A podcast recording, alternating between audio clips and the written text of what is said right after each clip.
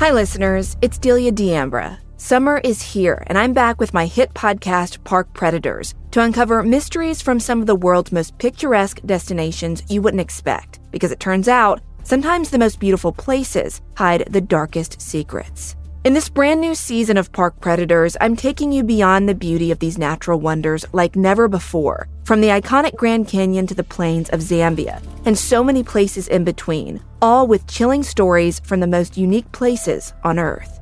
So, no matter where you're off to this summer season, new episodes of Park Predators are out every Tuesday all summer long.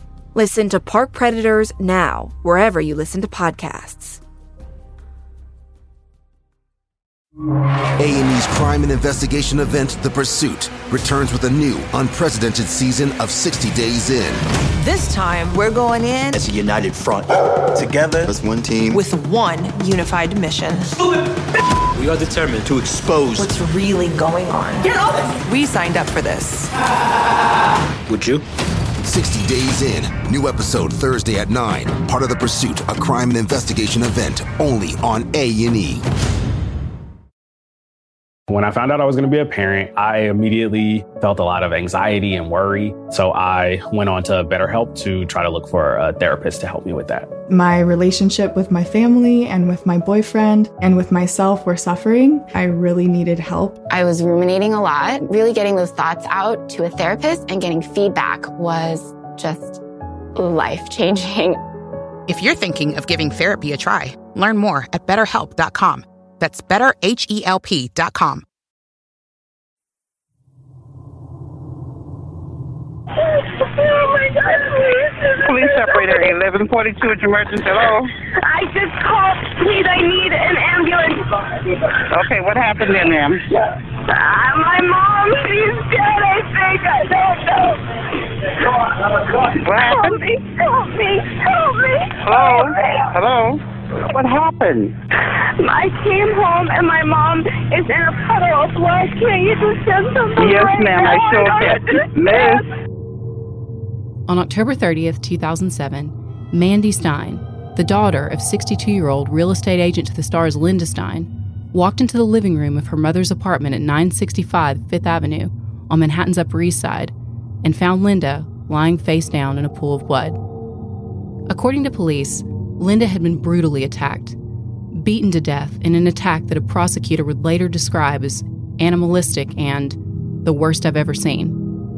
The medical examiner would later determine that someone had hit Linda with something heavy, several times, at least six or seven, maybe as many as 80, in an attack that snapped Linda's spine, paralyzing her and leaving her with no way to fight back. In New York City, Linda Stein was a big deal. She was a bold faced name in page six, which meant that once you see your name in black in the New York Post, you know that you've made it. She had helped find homes for superstar clients, including Angelina Jolie, Madonna, Sting, and Billy Joel. So the day after Linda Stein's body was found, the death of the punk rock pioneer turned high powered realtor was the top story in New York. I'm Catherine Townsend, and this is Red Collar.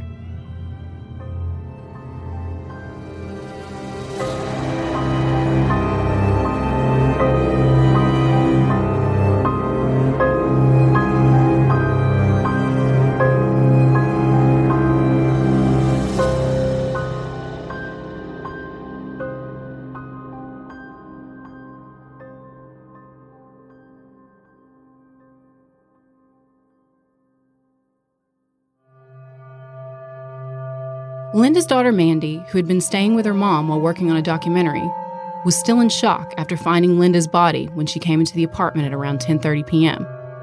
Now a forensic team was combing Linda's apartment, trying to figure out what happened. Investigators considered the possibility that Linda could have fallen, but when they pulled the hood of her top back, they saw her severe skull injuries, according to the New York Times.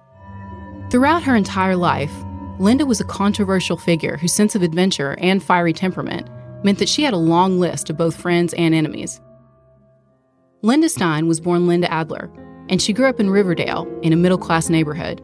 She worked as a fifth grade teacher before a meeting with her future husband, Seymour Stein, the music mogul who founded Sire Records, would change her life forever. Both of them had a huge passion for music, Seymour would go on to found Warner Brothers Records, and he helped shape the careers of superstars, including Madonna, the Talking Heads, and the Pretenders. Linda and Seymour married in 1971. They moved into a huge nine bedroom apartment on Central Park West.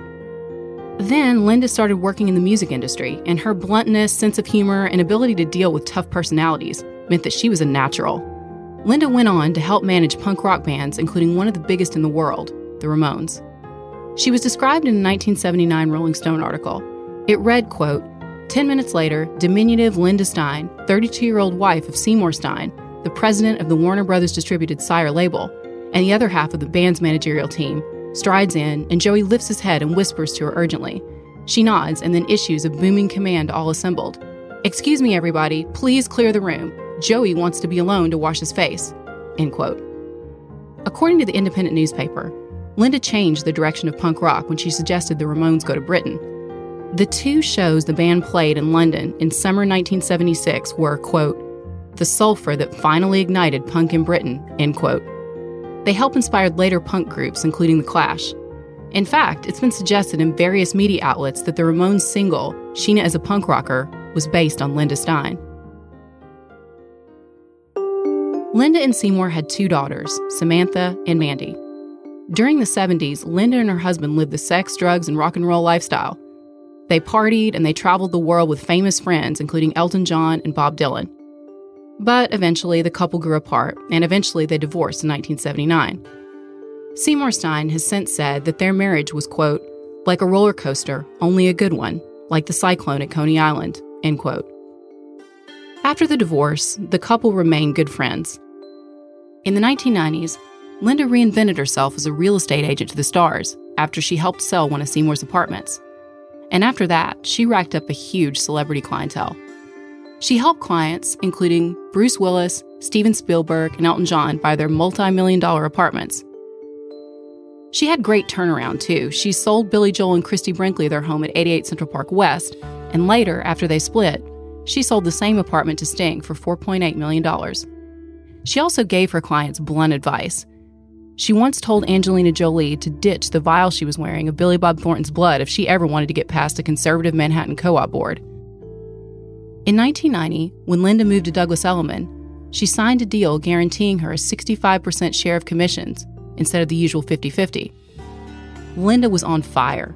She was profiled in Vogue, The New York Observer, and was a regular in the New York Post page 6 gossip column. A 1991 profile by Michael Gross in New York Magazine shows Linda in her sky high heels, wearing a black power suit with super short shorts. She had a big smile in that picture and actually looks like she's about to start laughing or screaming. That was just her personality. But you don't get to the top without making some enemies, and Linda was no exception. She was a diminutive woman with a huge personality who cursed like a sailor. She was known for using the F word as a noun, adjective, and verb all in the same sentence. According to Fox News, there are six mentions of Linda Stein in the Andy Warhol diaries, she was also reportedly the inspiration for the feisty real estate agent who sells an Upper East Side apartment to Charlie Sheen's character Bud Fox in the Oliver Stone movie Wall Street. Linda had all the trappings of success. She had a private office, a chauffeured BMW, and of course, a personal assistant. Linda had fought hard to get where she was in business, and she was a huge success. But she had also battled various health crises over the years,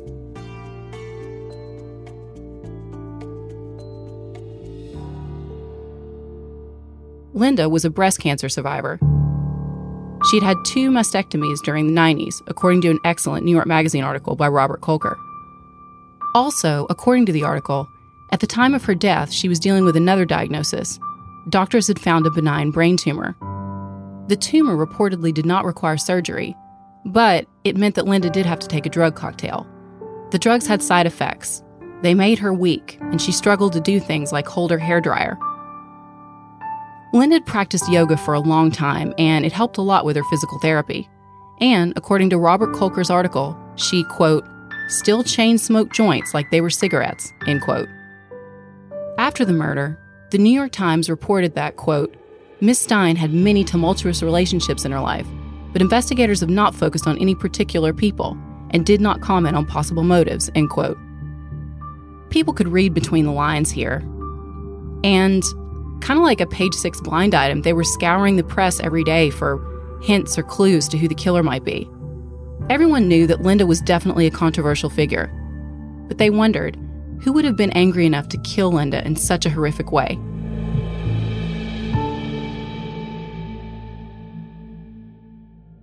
Some of her clients could definitely be difficult. She told New York Magazine that managing celebrities and teaching children was basically the same thing. She said, quote, stars and fifth graders, it's all the same, end quote. But at the time of her death, friends and family members said that Linda was not having any conflict with anyone in particular. She was also between relationships. Police focused on the last person who they believed had seen Linda alive her 26 year old assistant, Natavia Lowry. Natavia was African American, soft spoken, and serious. Linda was Jewish, loud, brash, and had a bold personality. But according to friends, they got along well. The security in Linda's building was tight. It showed Natavia coming in at around 11 a.m. on the day Linda was killed. Later, Natavia could be seen leaving, at around the time when police believed the murder occurred. She could be seen on camera looking at the soles of her shoes. Could she, police wondered, have been checking for blood? Police would have to re examine everything they thought they knew about Natavia Lowry.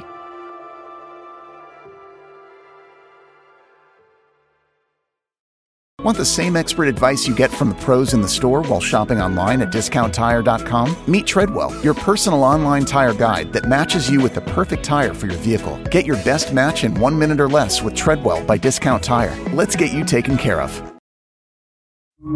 A&E's crime and investigation event, The Pursuit, returns with a new, unprecedented season of 60 Days In. This time, we're going in as a united front. Together as one team. with one unified mission. We are determined to expose. What's really going on? Get off! We signed up for this. Would you? 60 Days In. New episode Thursday at 9. Part of The Pursuit, a crime and investigation event only on A&E.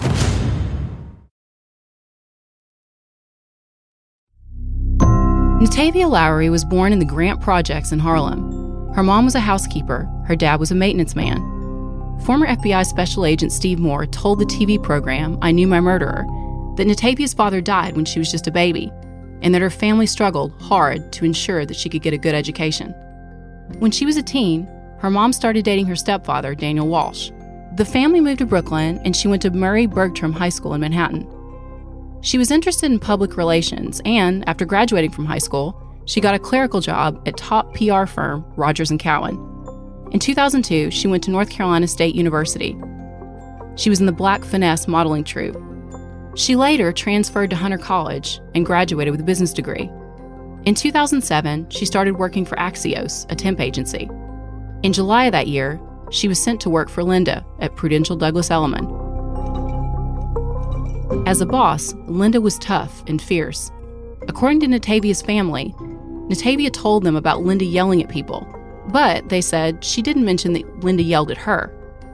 Natavia was expected to perform the duties of an assistant typing, filing, answering emails and phone calls, but also she did personal tasks, like walking with Linda in Central Park, scheduling her AA meetings, and even washing her hair.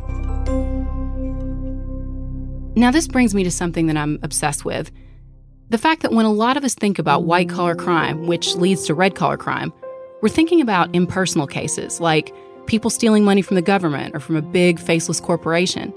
But a study that came out in 2010, the National Public Survey on White Collar Crime, found that nearly one in four American households were victims of white collar crime in that year. And we know that many white collar and red collar criminals steal from the people closest to them now, good assistants are expected to anticipate their boss's every need, and that requires a huge amount of trust. For a while, Natavia and Linda seemed to be a good match. Linda reportedly liked Natavia. She even paid for her boyfriend to come visit her. At the same time, Natavia was dealing with a huge amount of stress. Shortly after she started working for Linda, she found out that she was pregnant. Though Natavia was not well paid, Linda would tip her for washing her hair, a gesture that could be seen as kind or could be taken as patronizing. Natavia was broke and desperate. Meanwhile, the forensic team was examining Linda's remains. The county coroner ruled Linda's death a homicide and attributed the cause to blunt impact trauma to the head and neck. Natavia's family described her as a sweet and devoted daughter with no criminal record who would never do anything like this. But dark secrets began to emerge. For one thing, while living in Virginia Beach, Natavia was sued for not paying $515 in rent. Her family blamed the missing money on a former roommate of Natavia's, who they said had skipped out without paying their share. She was also accused of embezzling $3,000 from Calvary Christian Church while she was working there. A high school friend also claimed that Natavia used her name to open up a $300 T Mobile account and a $300 Target account, and then completely denied responsibility when she was confronted about the theft. The friend told a reporter, quote, She's a pathological liar, and blamed it all on the boyfriend she was seeing at the time, end quote. Natavia was charged with misdemeanor identity theft, but the charges were eventually dropped. Police knew that Linda had a reputation as a tough boss. This murder was highly personal, overkill, and they were looking for someone close to her. Police did check out an ex boyfriend and a younger broker who she'd been in a relationship with, but both men were reportedly cleared really quickly. Police interviewed Natavia the day after the murder and released her. Then they reviewed the building's security footage again and noticed something else. The surveillance video reportedly showed Natavia entering the building wearing cargo pants with large pockets and leaving with the pants turned inside out, suggesting, investigators say, that she might have been trying to hide the bloodstains. Investigators took Linda's apartment apart. They ripped out the bathtub, scoured the living room carpet, and even took a section of the apartment door to test for blood. Natavia's sealed identity theft arrest from the previous year was made public in the pages of the Daily News. Two police detectives met with her, first in Williamsburg and then at the station house. On November 7th, Natavia confessed.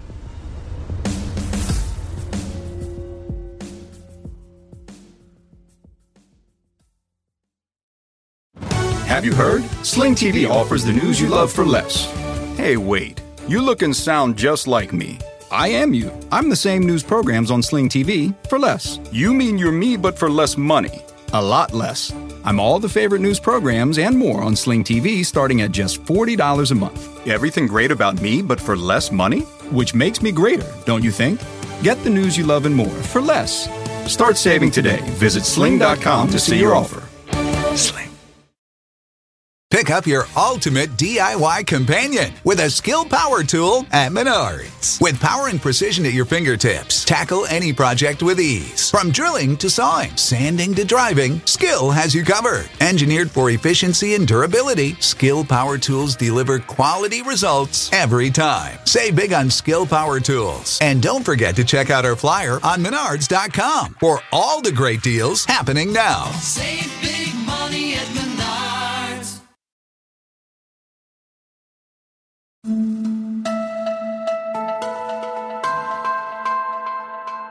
Commissioner Ray Kelly held a press conference. He said Natavia claimed that Linda had verbally abused her and used racist language on the day that she attacked her. She reportedly said, quote, she was constantly yelling at me, end quote. We're going to hear a clip of that confession now. So um, she's pointing the cane at me now, right? So uh, move the cane. You know how you just like slap it. Where were you? Still on the couch? Mm-hmm. So I'm still on the couch.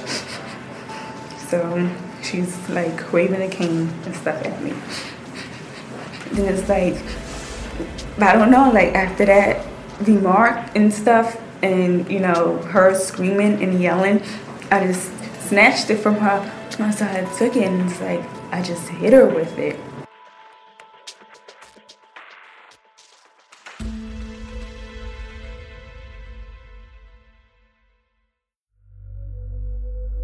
On the day of the attack, Natavia claimed that Linda had blown pot smoke in her face.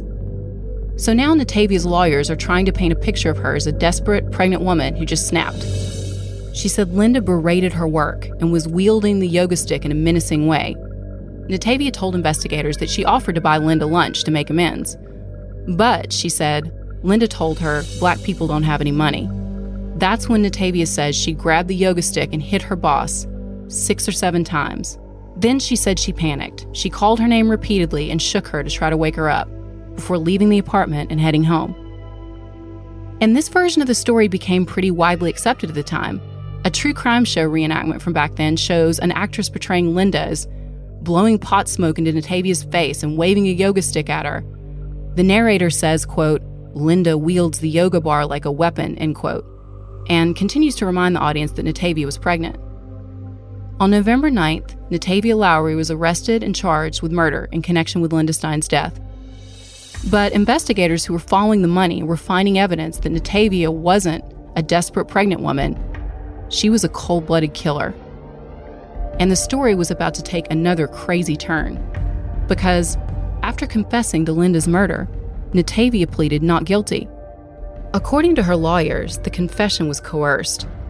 Natavia, they said, was desperate to get out of the interview room after six hours, so she just told the police what they wanted to hear.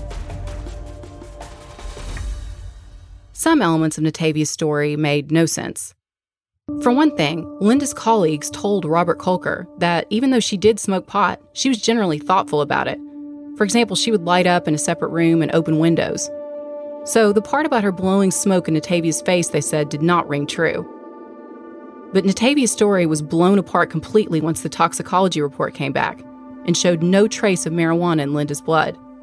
Also, Natavia claimed the fight had been started when Linda confronted her and hurled racist language at her.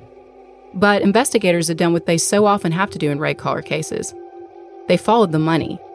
And it turned out that Natavia had been stealing from Linda for months, starting from the first day that she worked for her.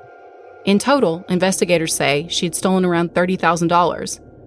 And police believe she may have stolen a lot more. Some law enforcement sources claimed up to $60,000. And while Natavia's family and her lawyers painted a picture of her as a pregnant woman who just wanted to provide for her family, some of the items she bought didn't seem to fit that image. Natavia opened two American Express accounts in Linda's name and forged a $4,000 check to the Boys and Girls Club in order to get tickets to the premiere of the Denzel Washington movie American Gangster. One of the many ironies of this case is that this is actually a movie about a guy doing whatever it took to make money, including killing anyone who stands in his way.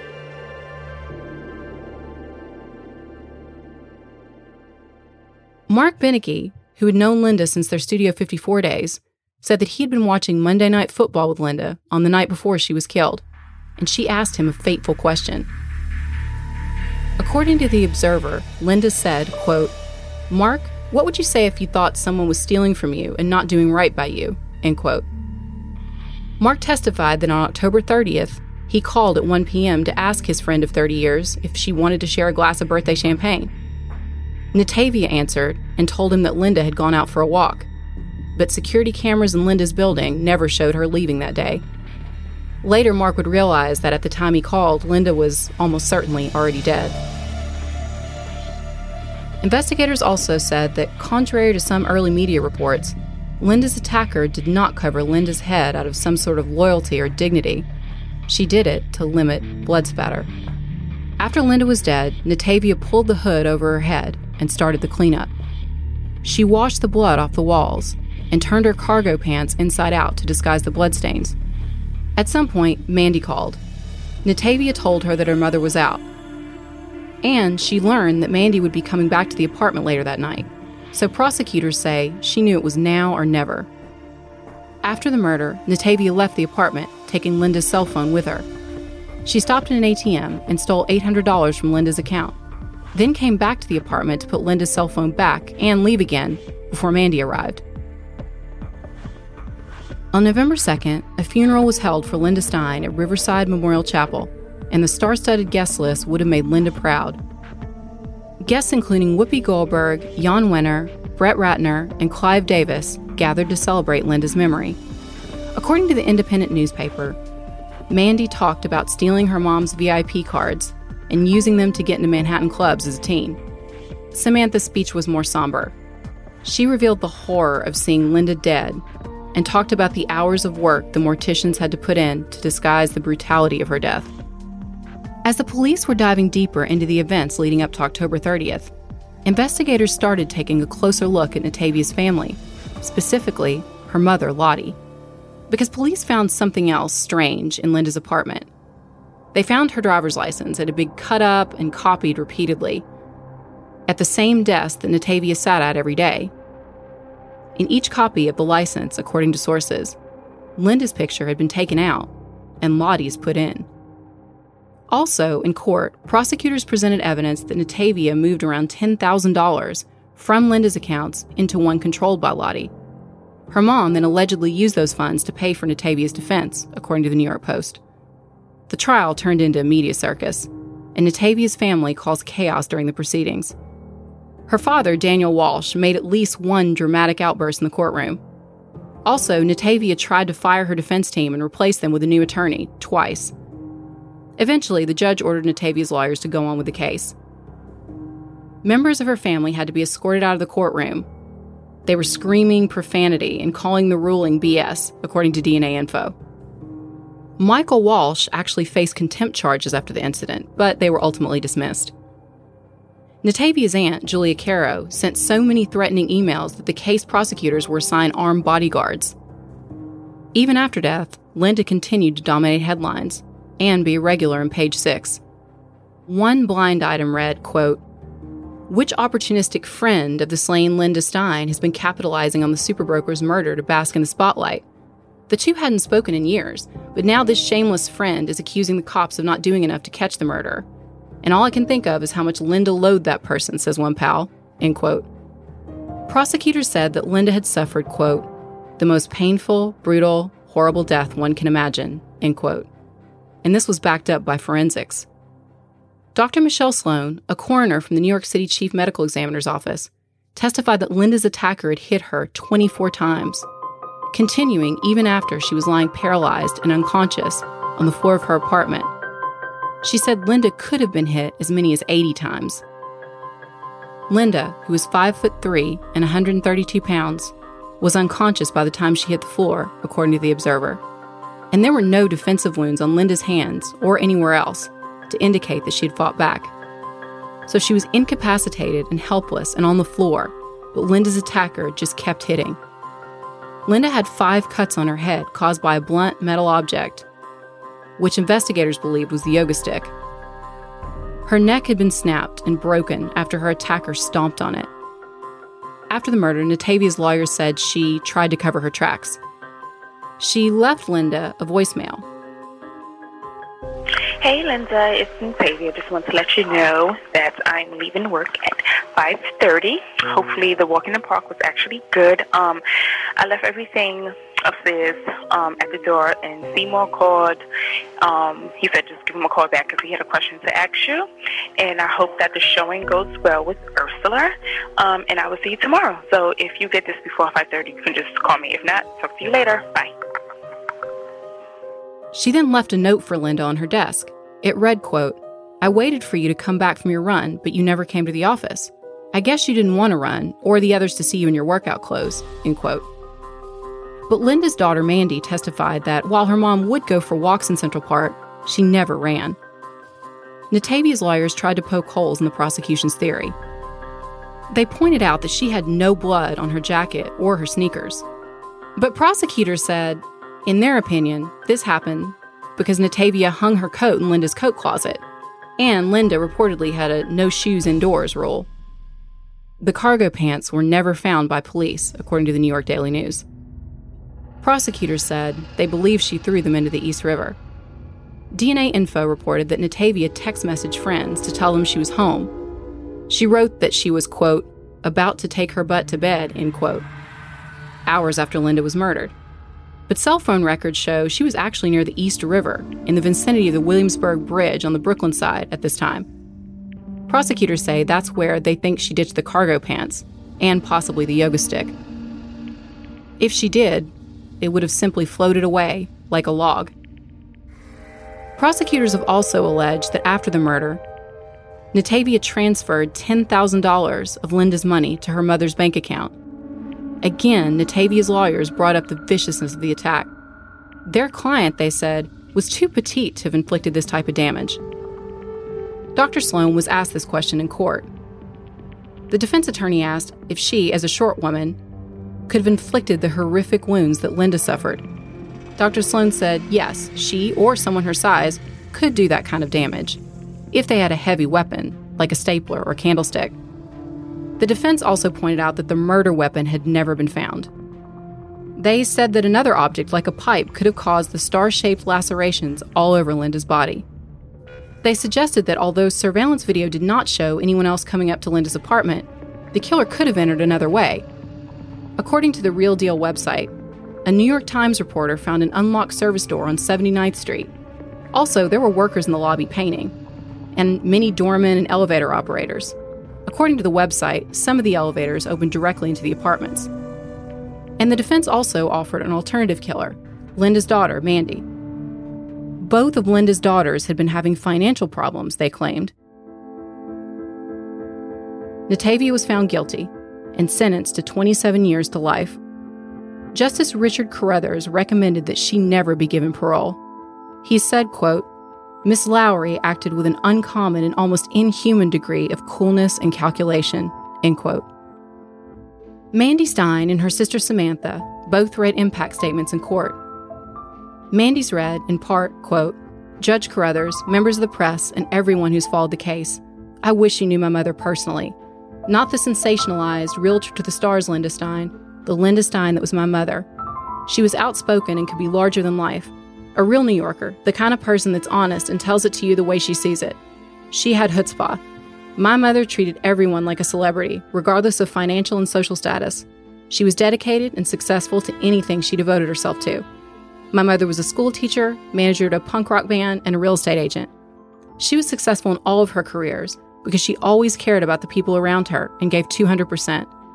Linda Stein championed her peers by placing them in positions where they could succeed. Most of all, she was a success as my mother. I cry and ache for my mother every day, not a day goes by that I don't feel the pain of my mother's absence. Natavia, you're a mother. How do you think my sister feels about her children never meeting their grandmother? Do you care? We've never heard any remorse, just lies upon lies out of your mouth. Yet you still have the love and support of your mother. It was rubbed in my face every day in court. There will be no more holidays with my mother. No special moments, no more anything. No day can be 100% happy without my mother. Where's the apology? Where's the remorse? There have been none. Not one apology, not any show of remorse. You are truly a cold, ruthless killer. We are all safer with you locked away from society. You've also thrust upon me a sense of self doubt and irrational guilt that will never go away. I ask myself over and over what could I or Mandy have done to see this coming? Why didn't we see this coming? End quote.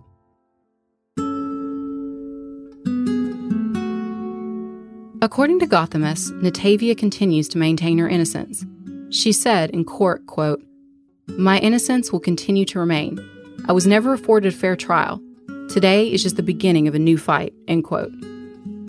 Linda's daughter Mandy spoke out as well. She said, quote, My family has continued to be re-victimized by the aggressive behavior of Miss Lowery's immediate family. I personally was accused by them of carrying out this heinous crime. Their actions added a level of torture that was positively cruel. End quote. Natavia Lowry continued to make headlines.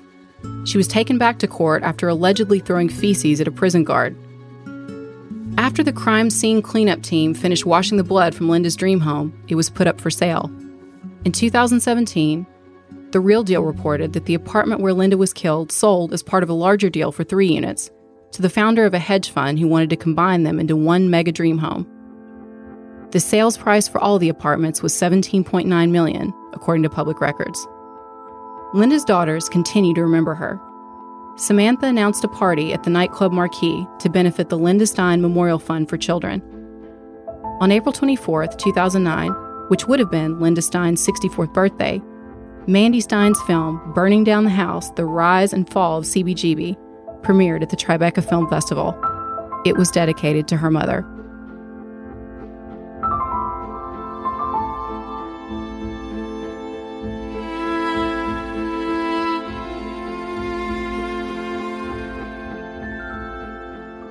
Red Collar is an audiochuck original podcast.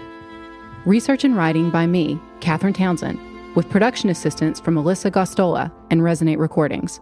You can find all of our source material for this episode on our website, redcollarpodcast.com. So, what do you think, Chuck? Do you approve? If a friend asks how you're doing, and you say, I'm okay. When the truth is, I don't want my problems to burden anyone. or you say, Hang it in there. because, If I ask for help, they'll just think I'm weak. then this is your sign to call, text, or chat 988 for free, confidential support. Anytime.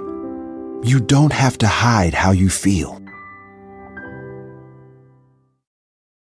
Pick up your ultimate DIY companion with a Skil power tool at Menards. With power and precision at your fingertips, tackle any project with ease. From drilling to sawing, sanding to driving, Skil has you covered. Engineered for efficiency and durability, Skil Power Tools deliver quality results every time. Save big on Skil Power Tools. And don't forget to check out our flyer on menards.com for all the great deals happening now. Save big money at Menards.